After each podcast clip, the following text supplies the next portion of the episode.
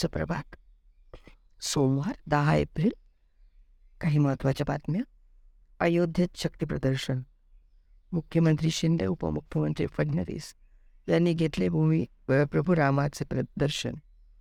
मुख्यमंत्री एकनाथ शिंदे आणि उपमुख्यमंत्री देवेंद्र फडणवीस यांनी राज्यातील मंत्री आमदार खासदार पदाधिकारी आणि शिवसेनेच्या हजारो कार्यकर्त्यांसह रविवारी अयोध्येमध्ये प्रभू रामांचे दर्शन घेतले. या दौऱ्यातून शिवसेनेने शक्ती प्रदर्शन केले. राज्यात पुढील वर्षी होणाऱ्या निवडणुकात शिवसेना भाजप युतीचा पकवा फडकेल्याचा विश्वास यावेळी शिंदे यांनी व्यक्त केला. राज्यात विविध समस्या असताना मुख्यमंत्री अयोध्या दौरा करीत असल्याची टीका विरोधकांनी केली. यालाही शिंदे यांनी प्रत्युत्तर दिले. मुख्यमंत्री एकनाथ शिंदे यांनी अयोध्येत प्रभू रामांचे दर्शन घेतले. यावेळी त्यांनी राम मंदिराच्या बांधकामाची पाहणी देखील केली. हिंदू हृदय सम्राट शिवसेना प्रमुख बाळासाहेब ठाकरे आणि कोट्यावधी रामभक्तांचे स्वप्न पूर्ण होत असल्याने आनंद वाटत असल्याचेही शिंदे म्हणाले. राम मंदिराचे काम कधी सुरू होईल याबाबत प्रत्येकजण शंका उपस्थित करीत होता.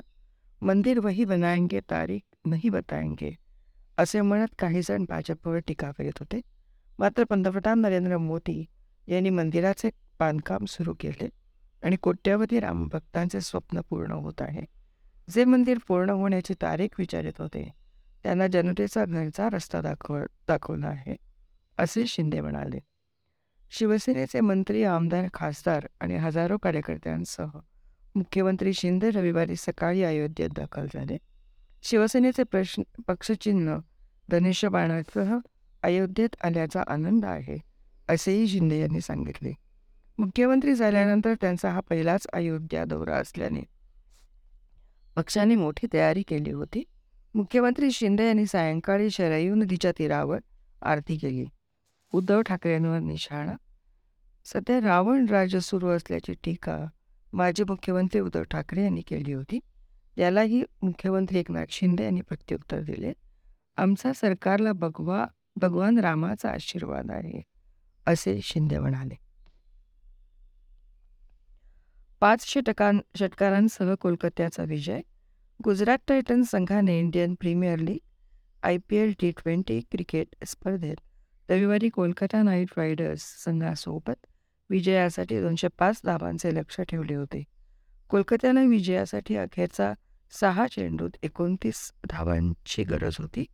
यानंतर रिंकू सिंहने अखेरच्या पाच चेंडूत यश द दयालला सलग पाच षटकार ठोकून कोलकात्याच्या विजय साकार केला. मला काहीतरी कळत असेल ना जेपीसी प्रकरणी पवारांची टिप्पणी. उद्योगपती अदानींप्रकरणीची चौकशीसाठी संयुक्त संसदीय समितीची गरज नाही अशी भूमिका राष्ट्रवादी काँग्रेसचे अध्यक्ष शरद पवार यांनी मांडली होती. त्यानंतर काँग्रेसने जेपीसीचा आग्रह कायम ठेवला आहे.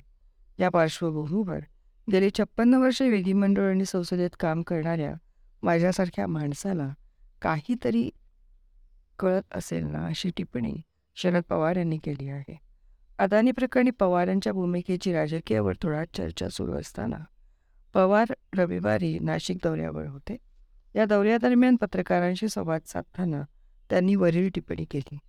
अदानी प्रकरणी जेपीसी स्थापण्यासाठी काँग्रेस व बाकी मित्रपक्ष आग्रही असतील तर आमचा त्यास विरोध नाही. मात्र जेपीसी स्थापन झाल्यास त्यात विरोधक अल्पमतात तर सत्ताधारी बहुमतात असतील. त्यामुळे त्याचा निर्णय काय येईल हे वेगळे सांगायला नको असे पवार म्हणाले. अदानी प्रकरणाच्या चौकशीसाठी सर्वोच्च न्यायालयाची चौकशी समिती पुरेशी आहे याचा पुनरुच्चार पवार यांनी केला. काँग्रेसकडून प्रश्न अदानी समूहाच्या चीनशी झालेल्या कथित संबंधाचा मुद्दा उपस्थित करून या समूहाला बंदरे उभारण्याची परवानगी का दिली जात आहे असा प्रश्न काँग्रेस नेते जयराम रमेश यांनी रविवारी उपस्थित केला. राहुल यांच्या विरोधात खटला. राहुल गांधी यांनी शनिवारी केलेल्या एका ट्विट प्रकरणी मानहानीचा खटला दाखल करण्याचा इशारा आसामचे मुख्यमंत्री हेमंत बिस्व शर्मा यांनी रविवारी गुवाहाटी येथे दिला. अदानी समूहात कोणाचे वीस हजार कोटी रुपये बेनामी स्वरूपात आहेत असा प्रश्न राहुल यांनी उपस्थित केला होता. त्यामुळे त्यांनी गुलाम नबी आझाद ज्योतिरादित्य शिंदे हेमंत बिस्वा शर्मा किरण कुमार रेड्डी आणि अॅनिल अँटनी यांची नावे समाविष्ट केली होती. वादळी पावसाने शहराला झोडपले. हवामान विभागाने वर्तवलेला अंदाज अचूक ठरत वादळी वाऱ्यासह आलेल्या पावसामुळे रविवारी सायं सायंकाळी नागरिकांची धांदर उडाली. सायंकाळी पाचच्या सुमारास शहराबरोबर जिल्ह्यात ढगांच्या गडगडाटासह पाऊस पडला. पुढील दोन दिवस संध्याकाळनंतर आकाश औषधा ढगाळ राहणार असल्याचा अंदाज भारतीय हवामानशास्त्र विभागाने व्यक्त केला आहे. पाऊ तास पाऊस. वातावरणातील प्रतिकूल बदलांमुळे पुढील दोन दिवस पुण्यासह राज्याच्या बहुतांश भागात ढगांच्या गडगडाटासह पाऊस पडणार असल्याचा अंदाज व्यक्त करण्यात आला होता. पुण्यात रविवारी दुपारपर्यंत उन्हाचा तडाखा जाणवला. सकाळपासूनच उकाळा होता. चारनंतर आकाश ढग दाटून आले. तासभरात वादळी वाऱ्यांसह ढगांचा गडगडाट सुरू झाला आणि पावसाने हजेरी लावली. वादळी वाऱ्यांमुळे धुराळा उडाला होता. झाडांच्या शेंगा फुलांच्या रस्त्यावर सडा पडला. सायंकाळी पाचच्या सुमारास सरी बरसल्या.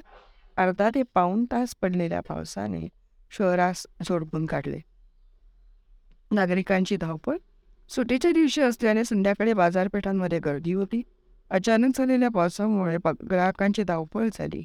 मध्यवर्ती पुण्यापेक्षा येर वडवगाव शेरी कोरेगाव पालखी येरवडा हडप सरवारचे कोथरूड भागात थोड्या वेळासाठी जोरदार सरी बरसल्या. वादळी वाऱ्यामुळे शहराच्या काही भागात वीज पुरवठा खंडित झाला होता. तसेच काही ठिकाणी झाडांच्या फांद्या कोसळल्या. तासभरात पाऊस थांबल्यानंतर पुन्हा उकाडा वाढला. जिल्ह्यात काही ठिकाणी गारांचा पाऊस पडला. देशभरात चार वर्षात वाढले दोनशे वाघ. पंतप्रधान मोदींकडून गणनेला अहवाल प्रसिद्ध. वाघांची एकूण संख्या आता तीन हजार एकशे सदुसष्ट वर. गेल्या चार वर्षामध्ये वाघांची संख्या दोनशेने वाढली असून सध्या देशामध्ये तीन हजार एकशे सदुसष्ट वाघ आहेत. अशी माहिती पंतप्रधान नरेंद्र मोदी यांनी रविवारी जाहीर केली. वाघांच्या गणनेबाबतचा अहवाल मोदी यांनी प्रसिद्ध केला. सन दोन हजार सहामध्ये चौदाशे अकरा दोन हजार दहामध्ये एक हजार सातशे सहा दोन हजार चौदामध्ये दोन हजार दोनशे सव्वीस अठरामध्ये एकोणतीसशे सदुसष्ट तर बावीसमध्ये देशात तीन हजार एकशे सदुसष्ट वाघांची नोंद झाली आहे. प्रोजेक्ट टायगरच्या पन्नासाव्या वर्षपूर्तीनिमित्त आयोजित कार्यक्रमामध्ये मोदी यांनी इंटरनॅशनल बिग कॅट अलायन्सची सुरुवात केली आणि अमृतकाल का टायगर व्हिजन हे माहिती पुस्तक प्रसिद्ध केले. यावेळी व्याघ्र संवर्धनाचे पुढील पंचवीस वर्षाचे नियोजनही मांडण्यात आले. वन्य प्राण्यांचे जतन आणि संवर्धन हा जागतिक प्रश्न असून इंटरनॅशनल बिग कॅट अलायन्सच्या माध्यमातून भारत आपले प्रयत्न करीत आहे. दशकापूर्वी चित्ते भारतातून नामशेष झाले होते. मात्र निमिबिया आणि दक्षिण आफ्रिकेतून चित्ते पुन्हा भारतात आणून त्यांच्या जतन संवर्धनाची पुन्हा एकदा सुरुवात करण्यात आली आहे. स्थलांतर करून आलेल्या चित्यांचे पुनर्वसन करण्याचा प्रयत्न यशस्वी झाला आहे असे मोदी यांनी सांगितले. वाघांची वाढलेली संख्या हे त्यांचे कुटुंब विस्तारत असल्याचे द्योतक आहे. त्यामुळे ही आपल्यासाठी अभिमानास्पद बाब आहे असे ते म्हणाले. नौदलाच्या सेवेसाठी अभियंते झाले सज्ज. हवाई दलातील युद्धनौका आणि पाणबुड्यांमध्ये तांत्रिक काम करण्यासाठी सेहेचाळीस तंत्रज्ञ अभियंत्यांची तुकडी सज्ज झाली आहे. आय एन एस शिवाजीमध्ये या तुकड्याने प्रशिक्षण पूर्ण केले असून लवकरच ते हवाई दलात सक्रिय होणार आहेत.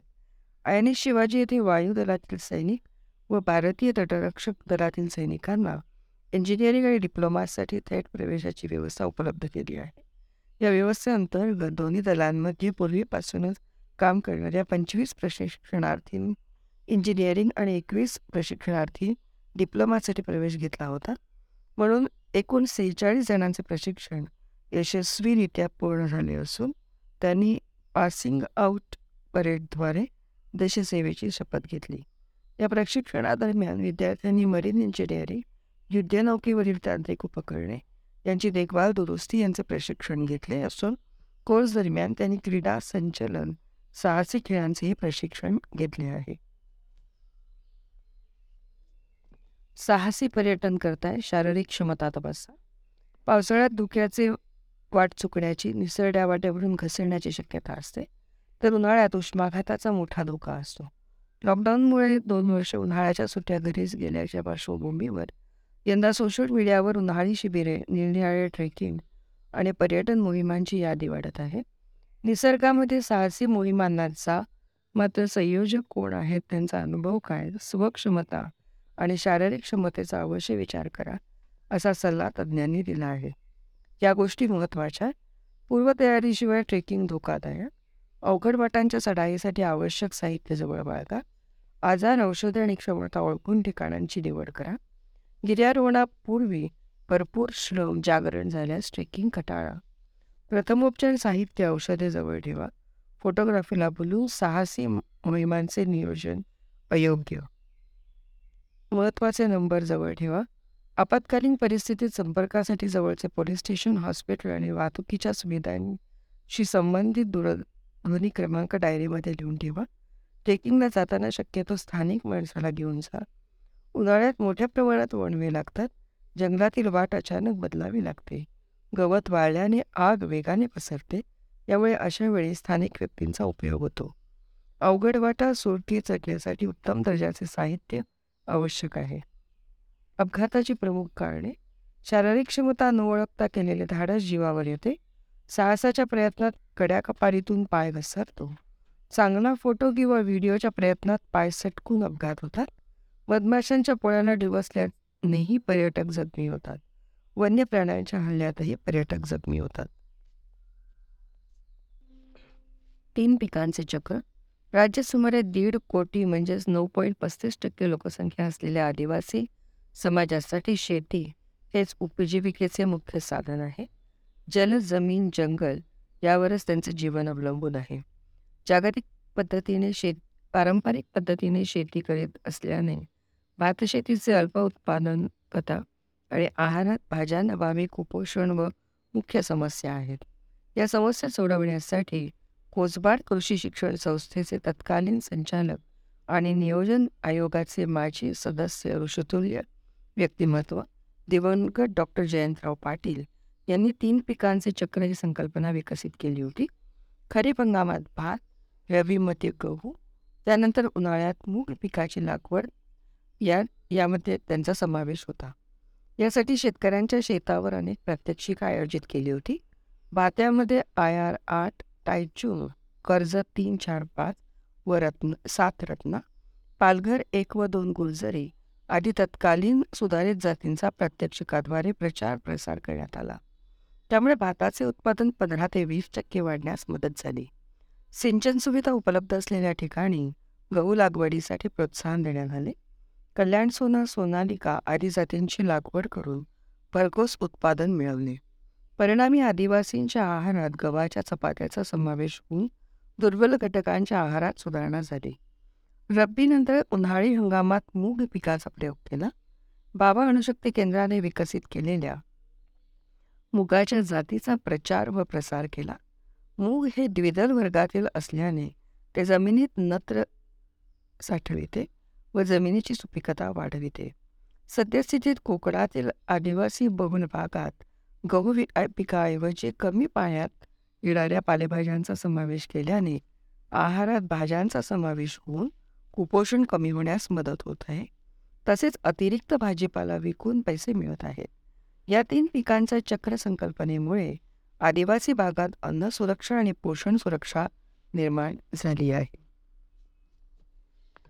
अनावश्यक खर्च टाळण्यावर भर महागाई आणि अन्य खर्चावर नियंत्रण आणण्यासाठी वाढवण्यात आलेल्या वाजदरा व्याजदराचे परिणाम दिसून येण्यास सुरुवात झाली असून चौऱ्याहत्तर टक्के भारतीय खर्च आणि बचतीबाबत साशंक झाले आहेत.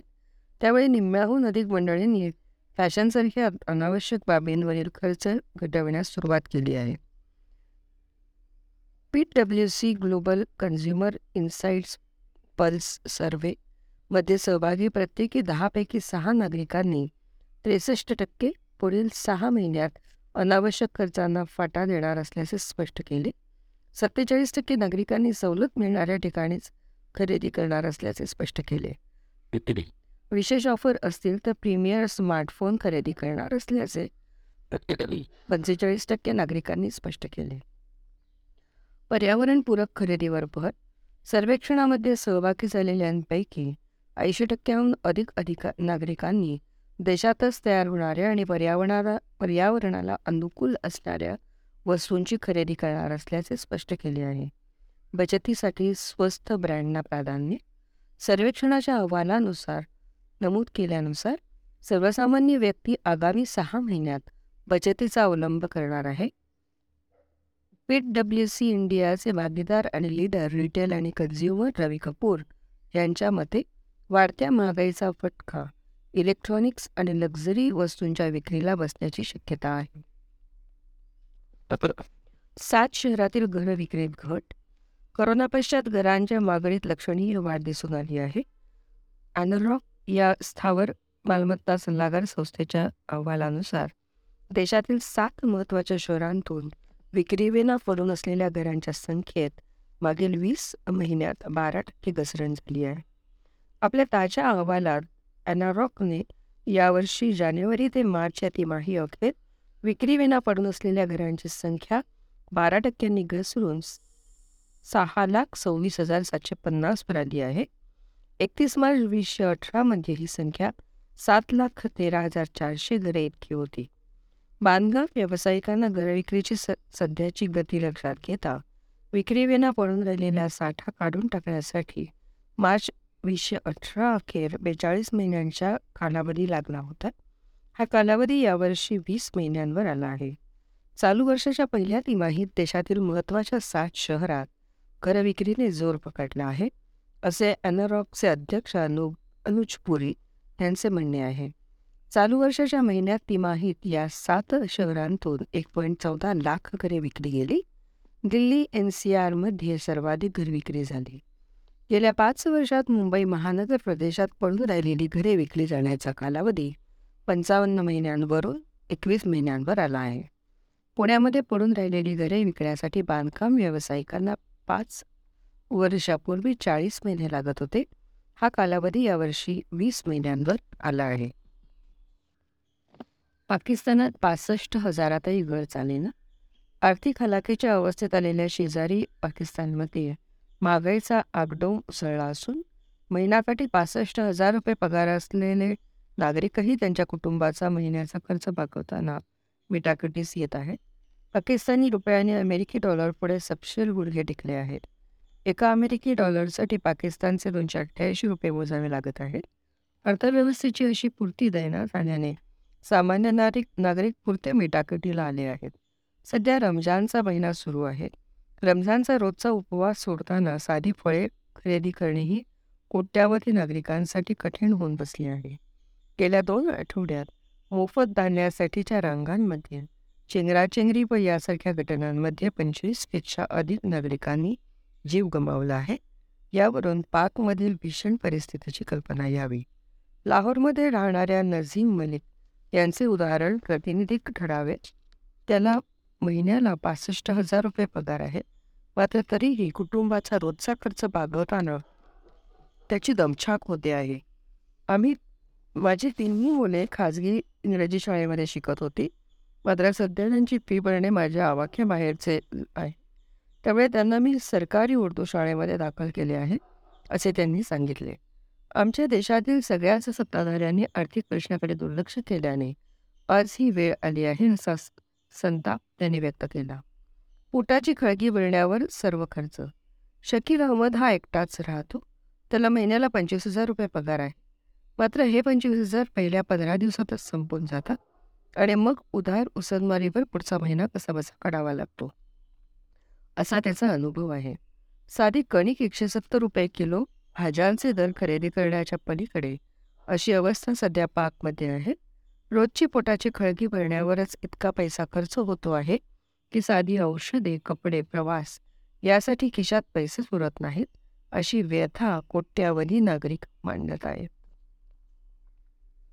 बंदीपूरमध्ये मोदींची सफारी खुल्या जीपमधून केली जंगल सफारी. पंतप्रधान नरेंद्र मोदी यांनी रविवारी सकाळी बंदीपूर व्याघ्र प्रकल्पाला भेट देऊन तेथे जंगल सफारीचा आनंद लुटला. खुल्या जीपमधील वीस किलोमीटरच्या सफरीतून त्यांनी निसर्गाचे रूप निहाळले. सफारीसाठी योग्य कपडे जॅकेट आणि टोपी घालून त्यांनी दुर्बीण आणि कॅमेऱ्यातून जगनातील वैविध्य समजावून घेतले आणि टिपलेही. हेलिकॉप्टरने सकाळी मेलुकामा नहाल्ली येथे आल्यानंतर रस्ते मार्गे प्रवास करून मोदी बंदीपूर येथे पोहोचले. त्यानंतर खुल्या जीपमधून सफारी केली. मोदींनी त्यांच्या सफारीची छायाचित्रे त्यांच्या ट्विटरवर शेअर केली आहेत. हत्ती वानर हरिण आणि गवे यावेळी दिसल्याने त्याचे त्यांनी म्हटले आहे. मोदी हत्तीच्याही भेटीला पंतप्रधान नरेंद्र मोदी यांनी रविवारी डोंगराळ निलगिरी जिल्ह्यातील मुदुलाई येथील थेप्पाकुट्टू हत्ती कॅम्पला भेट दिली. ऑस्कर विजेत्या माहितीपटातील हत्तींची काळजी घेणारी बेली आणि बोमन यांच्याशी संवाद साधला. हत्तीची देखभाल करणाऱ्या या जोडप्याला भेटून पंतप्रधानांनी आनंद व्यक्त केला. द एलिफंट विस्परर्स या माहितीपटाच्या माध्यमातून बेली आणि बोमन यांनी हत्तीसह जगणी मांडली आहे. बोमन आणि बेली यांना भेटून आनंद झाल्याचे मोदींनी म्हटले आहे सहा हजार गावांचे ड्रोन सर्वेक्षण पूर्ण. स्वामित्व योजनेअंतर्गत जमिनीच्या विविध मिळकतींचे ड्रोनद्वारे सर्वेक्षण करून या मिळकतींचे मालमत्ता पत्रक तयार करण्याच्या मोहिमेला पुणे विभागासह राज्यात वेग आला आहे. आतापर्यंत पुणे विभागातील सात हजार गावांपैकी सहा हजार गावांमधील मिळकतीचे ड्रोनद्वारे सर्वेक्षण पूर्ण झाले आहे.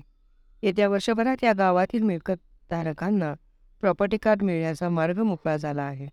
स्वामित्व योजनेअंतर्गत भूमी अभिलेख विभाग ग्रामविकास विभाग सर्वे ऑफ इंडियाच्या वतीने राज्यातील सर्व गावांच्या गावठाणातील मिळकतींची ड्रोनद्वारे मोजणी आहे. राज्यातील पंचेचाळीस हजार गावांपैकी आत्तापर्यंत दहा हजार चारशे चौऱ्याहत्तर गावांचे ड्रोन सर्वेक्षण पूर्ण झाले आहे. तसेच एकतीस हजार दोनशे त्र्याण्णव गावांचे भूमापन करावयाचे बाकी आहे. साडेनऊ हजार गावांची माहिती. पुणे विभागातील नऊ हजार सहाशे बावीस गावांमधील मिळकतींची माहिती संकलित करण्यात आली आहे.